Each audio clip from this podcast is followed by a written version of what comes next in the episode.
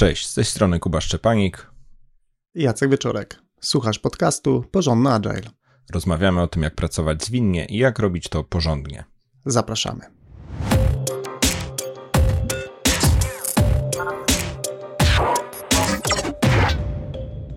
Tematem dzisiejszego podcastu będzie propozycja tematu, którą podsunął nam jeden ze słuchaczy lub słuchaczek w ostatnim badaniu i ankiecie, którą przeprowadziliśmy.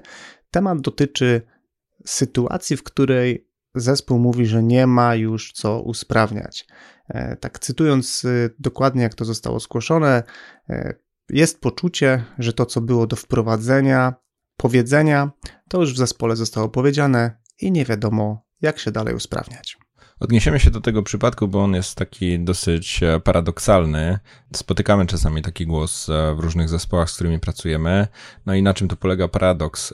Jeśli są jakieś zespoły, które faktycznie zbliżają się do sytuacji, w której no jest już wszystko usprawnione, jest już wszystko wprowadzone, no to są zespoły, które na pewno nie pomyślą o tym i głośno tego nie powiedzą. Znaczy, no tak się już usprawniły tylko dzięki temu, że ciągle szukały, ciągle eksperymentowały, ciągle coś nowego wymyślały, no i dalej będą szukały możliwych usprawnień, nawet jeśli na pierwszy rzut oka nie widzą tego, co jeszcze można usprawnić. Gdy zespół mnie pyta, czy widziałem taki team, który już nie wymaga usprawnień, no to moja odpowiedź jest taka, że no tak naprawdę nie, bo te najlepsze zespoły się nadal usprawniają, natomiast zwykle te zespoły, które mówią, że nie czują już, że cokolwiek mogą naprawić, no to zwykle patrząc na takie teamy z boku jestem w stanie wyliczyć na palcach obu rąk obszary, które moim zdaniem można byłoby przedyskutować, usprawnić, poprawić, no po prostu zadbać o to, żeby funkcjonowały lepiej.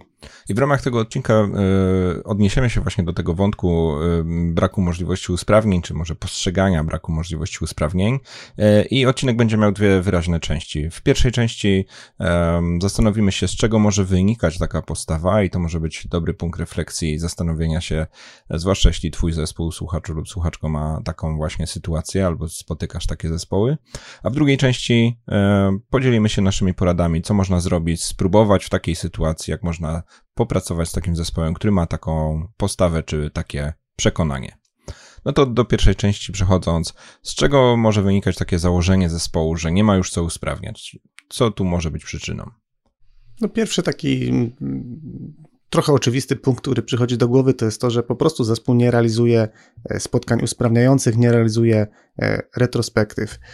Tutaj dwa przypadki mogą wchodzić w grę, zarówno takie absolutnie niewykonywanie żadnych czynności, które by przypominały retrospektywę, albo robienie to tak rzadko, no, że właściwie trudno mówić o jakichkolwiek usprawnieniach, no bo jeżeli ktoś robi takie spotkanie raz na pół roku w zespole, no to tak naprawdę no, z mojej perspektywy ja to klasyfikuję, że ten zespół się nie usprawnia.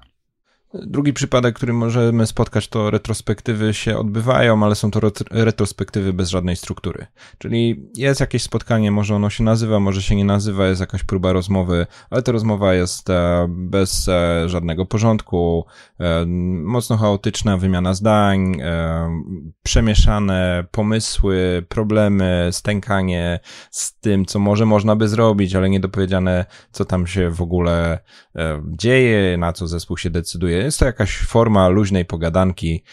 Wspominaliśmy to w jednym z pierwszych odcinków, że to mogą być retrożale. No, ktoś tam ponarzeka, ktoś coś tam się z czymś nie zgodzi i z niczym taki zespół nie wychodzi.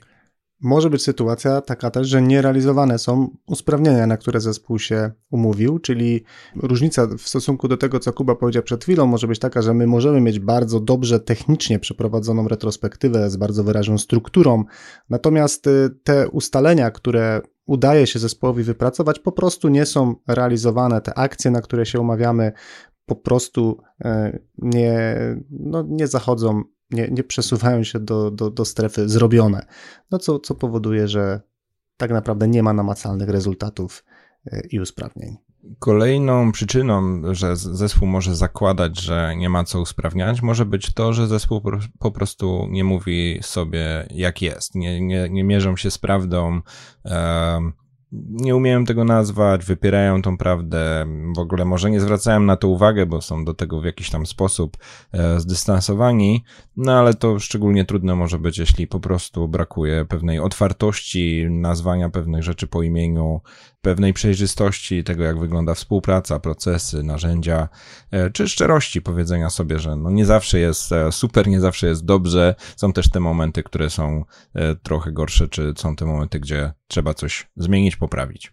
Takim lustrzanym powodem, czy z takim sąsiednim może być brak rozmów o trudnych sprawach, czyli być może mówimy sobie jak jest, ale tylko o takich rzeczach, które powiedzmy mieszczą się w kanonie, natomiast potencjalnie mogą kryć się o wiele trudniejsze sprawy cięższego kalibru, no, które po prostu z różnych powodów nie są wyciągane na forum zespołu. Przy czym ja dopowiem, że to może być bardzo subiektywne, co to jest trudna sprawa, bo spotykam zespoły, które strasznie czają się, żeby sobie porozmawiać o tym, że w naszym oprogramowaniu są błędy, a inne zespoły bez ogródek wejdą na poziom super szczegółowy. No, przy czym to nie chodzi o porównywanie zespołów, tylko po prostu powiedzenie sobie coś, co dla jednego będzie trudną sprawą, dla innego będzie czymś oczywistym, banalnym, codziennym.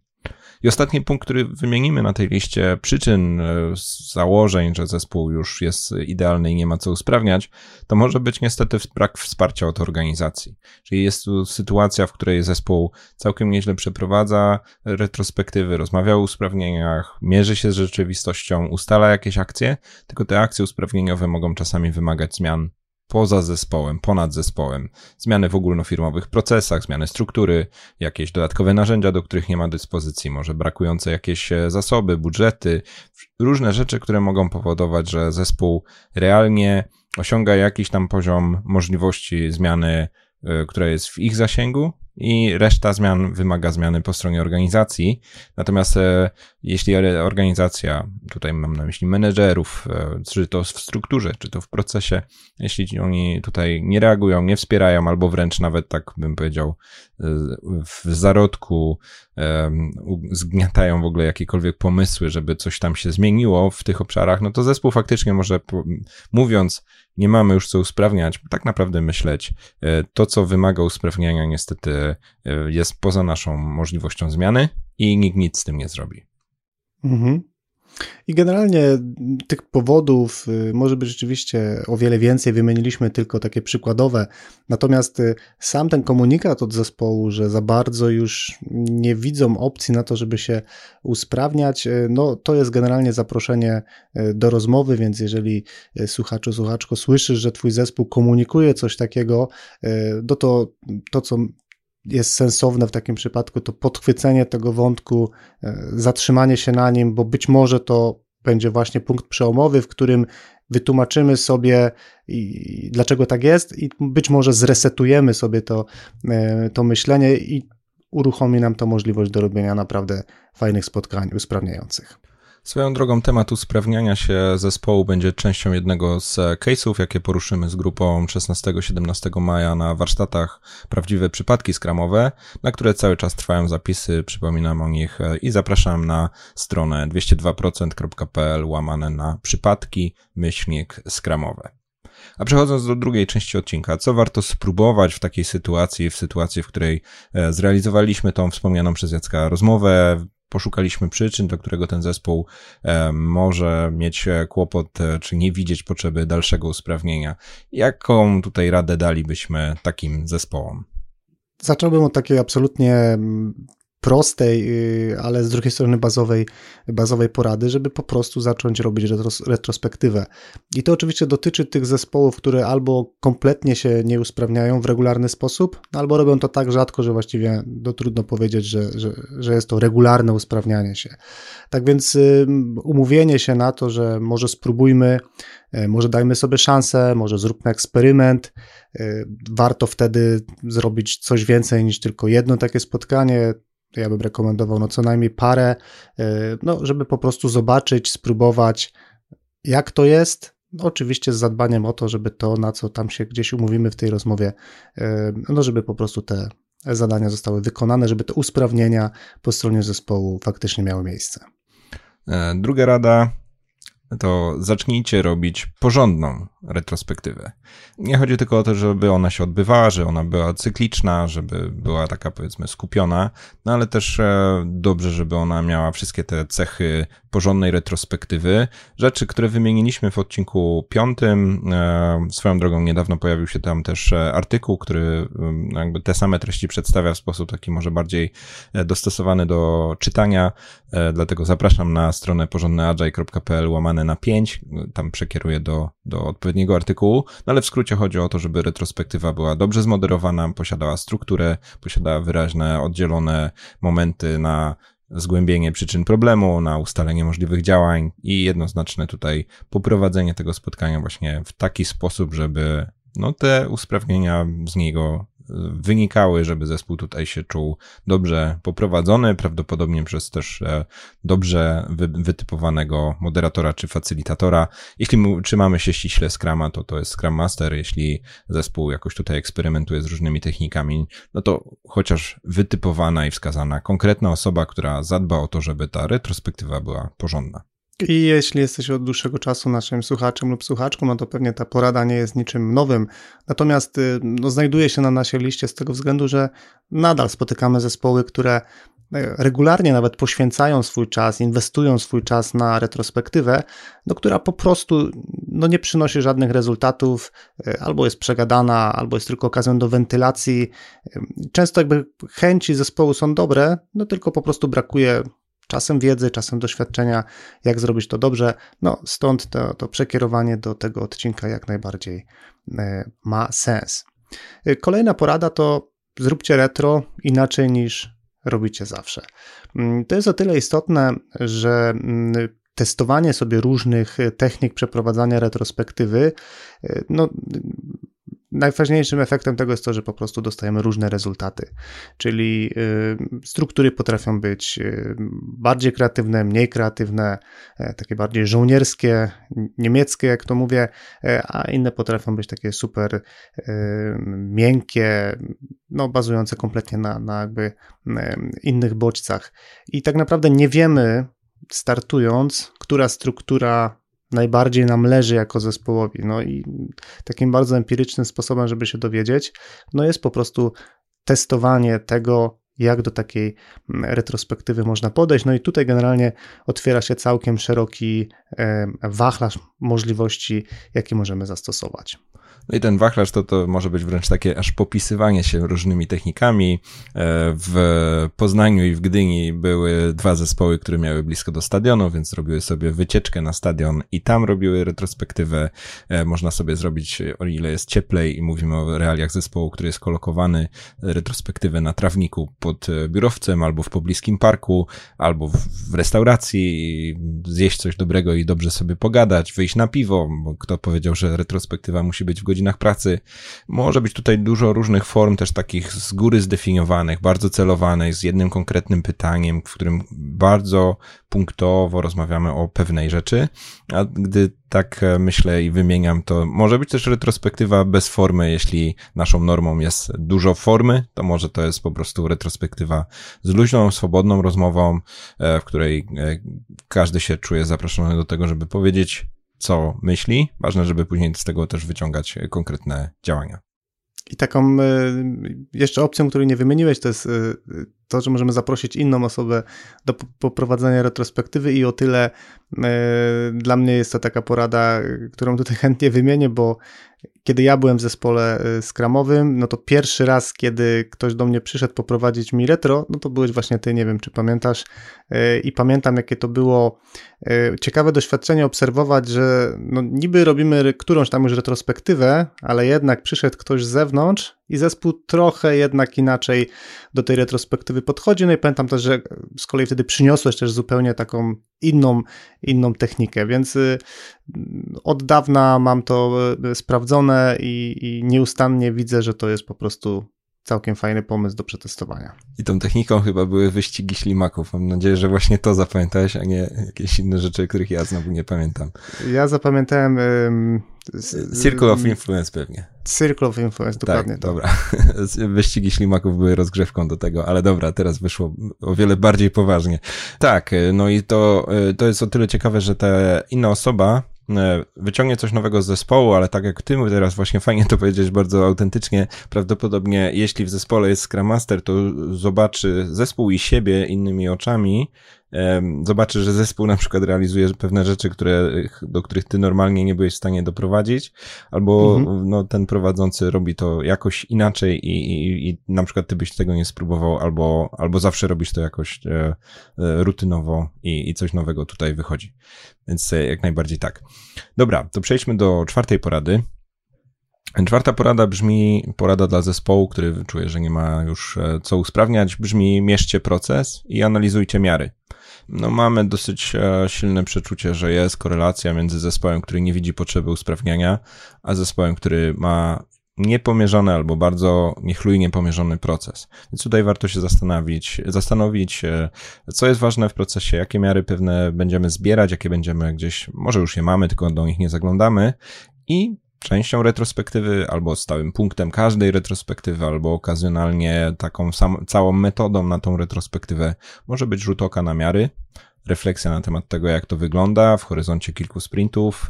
Być może miary nam pokażą pewne trudne rzeczy, których normalnie nie widzimy, które gdzieś tam nam przemykają, no i mogą być punktem startu, mogą być przedmiotem głębszej analizy przyczyn, dla których jest jak jest, z naszą na przykład przewidywalnością, z naszym tempem pracy, z wartością dodaną, jakością.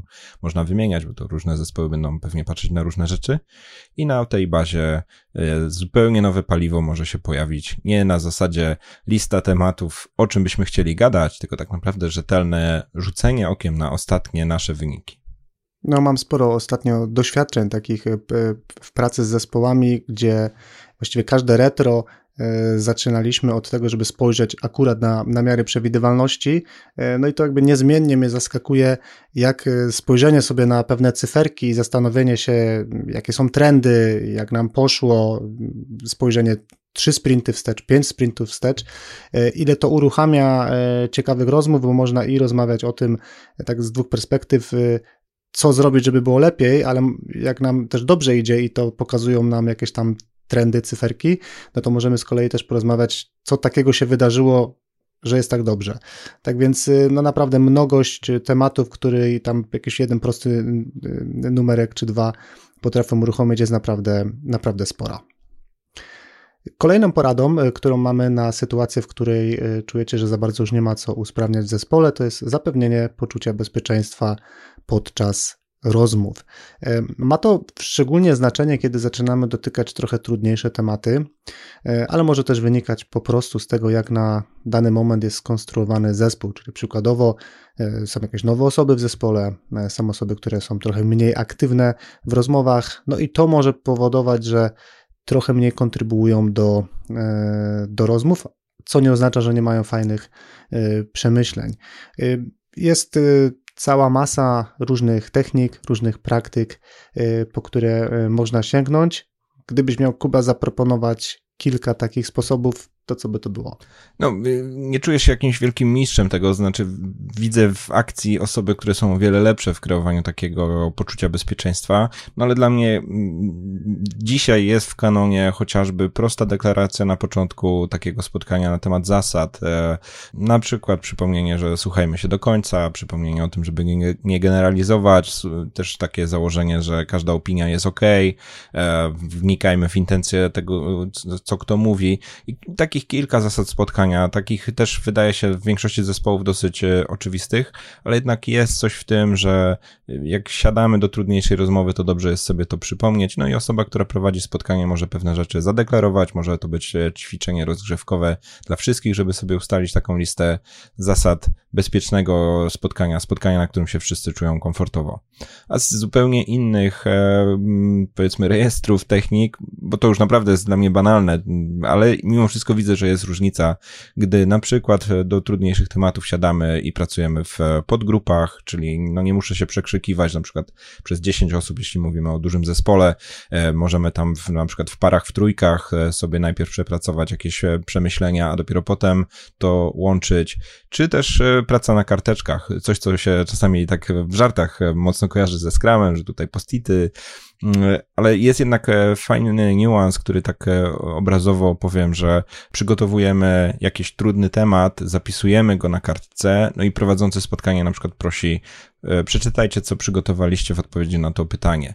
I teraz każdy, kto uczestniczy w spotkaniu, tak naprawdę przeczyta to, co ma na kartce, a nie musi osobiście obronić i zaargumentować to, co ma w głowie. Więc jest jakiś taki bezpieczny rodzaj, takie właśnie przeniesienie, że no na kartce zapisałem taki problem, czy widzę taką rzecz, mam tutaj przed oczami coś takiego.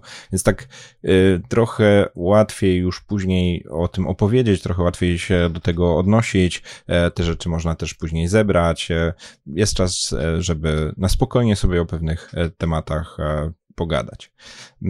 Więc i ostatnia rzecz, która mi przychodzi do głowy, bo ta lista na pewno jest o wiele dłuższa, Jacek, jak o to pytasz, ale też dużą rolę w bezpiecznej rozmowie ma na pewno moderator. Tutaj, no jeśli mówimy o Scrum Masterze w Scrumie, no to może być bardzo ważne, żeby taka osoba zadbała o to, żeby ta rozmowa przebiegała w komfortowy sposób.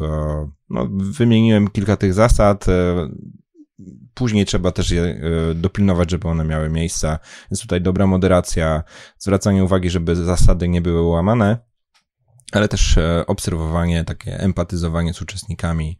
Kto się skrzywił, kto się nie odezwał, kto się gdzieś tam wycofał, kto się jakoś tam ewidentnie gorzej poczuł, żeby tutaj no to spotkanie przebiegało też w taki zaopiekowany sposób. Żeby zobaczyć grymas na spotkaniu online, to musi być włączona kamera online.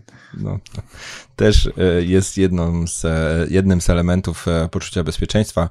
Zwłaszcza słyszymy to od osób, które muszą, czy są w takiej sytuacji, że na tych spotkaniach albo w tej firmie, albo w tym zespole tych kamerek nie ma. Nieustannie słyszę ciągle ten sam efekt. Nie wiem, czy tam w ogóle ktoś jest. Poruszam jakiś trudny temat i jest cisza i ja nawet nie wiem, czy czasami właśnie nie straciłem połączenia internetowego, bo nikt się nie odzywa. Więc tutaj jednak to może być częścią też poczucia bezpieczeństwa, że widzimy się wzajemnie, widzimy, że ktoś się uśmiechnął albo widzimy, że ktoś się wkurzył, czy posmutniał. Przedostatnią radą, którą mamy dla zespołów, to skupcie się na zrealizowaniu usprawnień z retrospektywy. Wspominaliśmy już o tym trochę przy możliwych przyczynach braku, czy poczucia braku możliwych usprawnień. Jedną z przyczyn, że zespół już jakby tak odpuszcza, czy poddaje się w temacie w ogóle szukania możliwości usprawnień, to, że usprawnienia jakieś są ustalane, jakaś rozmowa sobie przebiega, po czym spotykają się za na przykład 2 tygodnie, i rozmowa jest ta sama, lista problemów do rozwiązania jest w zasadzie 1 do 1 skopiowana z poprzedniego spotkania, nawet pomysły są te same, tylko nikt z tym nic nie zrobił. I tu przyczyn, że nikt z tym nic nie zrobił, może być wiele, bo to może być zarówno technika, jak i też jakieś przyczyny, powiedzmy takie jeszcze dodatkowe wewnątrz w zespole, natomiast no tutaj porada jest taka dosyć mocno zaakcentowana. Jak już robicie retrospektywę, to z niej niech wynikają też usprawnienia wprowadzone, a nie tylko ustalone do wprowadzenia. No i swoją drogą problem, że się nie usprawniamy, to jest temat na retrospektywę. Tak. Taki generalnie do głębokiego przegadania. W zespołach, które nie mają jeszcze wyrobionego takiego nawyku, żeby realizować te usprawnienia, może pomóc, czy jak mówimy o Scrumie, Scrum Master, czy jak mówimy po prostu o jakimś zespole, jakiś lider, ktoś, kto po prostu ma predyspozycję, ma świadomość tego, że zespół może znajdować się na takim etapie, gdzie trzeba mu trochę bardziej pomóc, pokazać, wesprzeć, uwidocznić może też trochę te ustalenia, a może też samemu pokazać, że one są do wykonania, po to, żeby w długim horyzoncie po prostu ta odpowiedzialność przeszła na zespół. I jeszcze dopowiadając do tego, co Jacek mówisz, no to tutaj jest jeszcze nawet miejsce na to, żeby taki Scrum Master czy lider zespołu też zbudował nawyk takiego bardzo konkretnego planowania, tego realizowania usprawnień, czyli coś, co też mocno podpowiadam, zwłaszcza zespołom, które startują, żeby jednak na retrospektywie sobie też jednoznacznie odpowiedzieć na pytanie, co zrobimy jako usprawnienie, kto to zrobi, kiedy to zrobi, ewentualnie jeśli to się zaczyna robić problemem, że coś ustalamy, a nie robimy, to jak sobie zapewnimy, że to będzie przez nas zapamiętane. No i wiele zespołów wpada na to, że trzeba włożyć zadanie do sprint backlogu, konkretna osoba musi o tym przypomnieć, musimy sobie poustawiać to jakoś, może w datach w kolejnym sprincie, żeby faktycznie ta realizacja usprawnień nam później dawała pozytywne wzmocnienie. Usprawniamy się, jest lepiej, widzimy sens w usprawnianiu się, będziemy o tym gadać, będziemy głębiej czerpać, szukać kolejnych rzeczy, które możemy zmienić. I ostatnia porada dla zespołów, które nie widzą za bardzo już możliwości usprawniania się.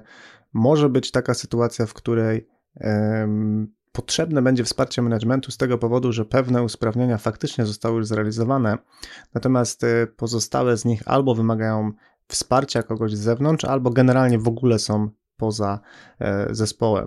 Czyli przykładowo zespoły mogą mieć ochotę na to, żeby wprowadzić sobie Gita na przykład, no ale okazuje się, że w firmie konkretnej za to odpowiedzialny jest jakiś tam konkretny dział, no i zespoły mogą tylko lobbować ten temat, natomiast fizycznie nie mogą sobie tego środowiska postawić. W takich przypadkach konieczna może być pomoc kogoś z zewnątrz, tak więc warto by było, żeby albo taki sygnał wychodził od zespołu, a jeśli nie wychodzi, to na pewno też dobrą praktyką takiego codziennego życia menadżera jest to, żeby po prostu się zainteresować, dopytać, porozmawiać z ludźmi, bo może być też tak, że brakuje jakiejś tam odwagi, śmiałości, żeby do menadżera z takim tematem przyjść. No i mówisz o menedżerach, tak obaj mamy raczej optymizm co do menedżerów, bo zazwyczaj spotykamy osoby, które chcą zmieniać organizację, ale nawet jeśli spotykam zespół, który mówi, ale nasz bezpośredni menedżer to raczej nie jest osoba, która wspiera, to ja sobie tak myślę, że może też jest tak, że trzeba poszukać kogoś, kto jednak wspiera, może powyżej, może gdzieś obok, może trzeba polobbować jakoś tak kącikiem, to też jest trochę polityka, zwłaszcza liderzy zespołu, podejrzewam, że są w stanie znaleźć lepsze rozwiązanie niż założenie, nic się nie da zrobić, albo mój szef się nie zgodzi, to nawet nie będziemy próbować. Więc tutaj jednak drążyłbym skałę, szukał sojuszników i dbał, czy zabiegał o wsparcie managementu. W większości organizacji jednak znajdzie się ktoś taki bardziej progresywny, bardziej skupiony na usprawnieniu i ktoś, albo chociaż ktoś, komu zależy na efektach, i to też może być ważny sojusznik w tym, żebyśmy pracowali lepiej, żebyśmy poprawiali pewne rzeczy, zwłaszcza te, które są po prostu właśnie, tak jak Jacek też mówisz, poza możliwością wpływu samego zespołu. Podsumowując te porady, które mieliśmy dla zespołu, co można zrobić, żeby przełamać założenie, że nie ma co usprawniać w zespole? Zacznijcie robić retrospektywę, zacznijcie robić porządną retrospektywę, zróbcie retrospektywę inaczej niż zawsze, bierzcie proces i analizujcie miary. Zapewnijcie poczucie bezpieczeństwa podczas rozmów, skupcie się na zrealizowaniu usprawnień z retrospektywy i uzyskajcie wsparcie managementu. Kończąc odcinek, kilka takich przemyśleń, bo złapaliśmy się na tym, że nie podsumowaliśmy efektów ostatniego zebrania informacji zwrotnej, to skąd pochodził też pomysł na ten konkretny odcinek, więc króciutko odniesiemy się do kilku rzeczy, które nam zgłaszacie, czy to właśnie w badaniu, czy w komentarzach, czy w bezpośredniej interakcji. Na stronie porządnyagile.pl dodaliśmy wyszukiwarkę, która pomaga wyszukiwać treści na stronie, odcinków już jest całkiem sporo, tak więc wyszukiwarka pomaga. Ostatnio też pracujemy nad tym z zaprzyjaźnionym grafikiem, żeby poprawić widoczność tej wyszukiwarki, żeby po prostu z niej korzystało się łatwiej. Wśród propozycji możliwych zmian wspominacie często możliwość zaproszenia gości. Skłaniamy się jednak do utrzymania formuły rozmów między sobą, ale zostawiamy sobie otwartą furtkę na okazjonalną współpracę, taką jak na przykład przy okazji rozmowy o trendach w Agile, gdzie rozmawialiśmy wspólnie z Radkiem Orszewskim. Zwykle też pytamy w tych badaniach o to, jaka jest długość odcinka, czy za krótka, za długa, czy w sam raz. Najwięcej odpowiedzi jest generalnie, że odcinek jest jakby właściwej długości. To jest zwykle jakaś tam okolica 30 minut. Generalnie zawsze z Kubą staramy się, żeby ta długość odcinka była jak najkrótsza, ale przy jednoczesnym zachowaniu takiego poczucia, że nie spłycamy merytoryki, że nie prześlizgujemy się po tematach, że nie idziemy na jakieś takie zbyt duże uproszczenia. Stąd też będziemy starali się z jednej strony podać te treści w takiej formule jak najbardziej zwięzłej, ale z drugiej strony to, co jakby jest tutaj filarem tego podcastu od zawsze, będziemy starali się, żeby to po prostu było porządne. Będziemy też się starali trzymać wyraźną strukturę odcinka. Od jakiegoś czasu przygotowujemy to tak w dosyć wystudiowany sposób. Te odcinki to najczęściej są jakieś konkretne punkty, konkretne treści. Będziemy też w każdym odcinku robić te podsumowania przypominające najważniejsze myśli, które chcieliśmy przekazać, bo wiemy, że zwłaszcza osoby, które to słuchają w jakimś kontekście, gdzie niekoniecznie można sobie zrobić notatkę, to pomaga przyswoić i pomaga poukładać tą wiedzę, którą chcieliśmy przekazać.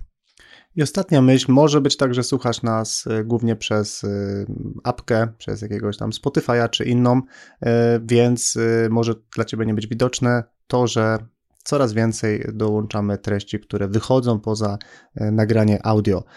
Między innymi robimy nagranie wideo, oprócz tego tworzymy infografiki na social media, tworzymy ostatnio też artykuły do konkretnych odcinków, które no, są łatwiejsze trochę w konsumpcji niż sam zapis naszej rozmowy, czyli taka transkrypcja. Tak więc na pewno będziemy to kontynuować. Zapraszamy do śledzenia wszystkich tych form, bo wiemy, że jedni słuchacze preferują oglądać nas, wiemy, że inni nas regularnie słuchają, ale są też osoby, które na przykład wyszukują sobie w transkrypcji jakichś tam konkretnych wyrazów, czy po prostu skanują sobie transkrypcję w poszukiwaniu kawałków, które są dla nich najbardziej istotne. I tak jak podsumowaliśmy te rzeczy, które również wynikają z Waszych uwag, to nieustannie prosimy o dalszą informację zwrotną. Przekaż nam, co Ci się podoba, co jeszcze możemy usprawnić. Napisz do nas maila, skomentuj na stronie porządnyagile.pl albo na naszych social mediach, na LinkedInie, na Instagramie, na Facebooku albo na Twitterze. I to by było wszystko na dzisiaj. Dzięki Kuba. Dzięki Jacek. I do usłyszenia wkrótce.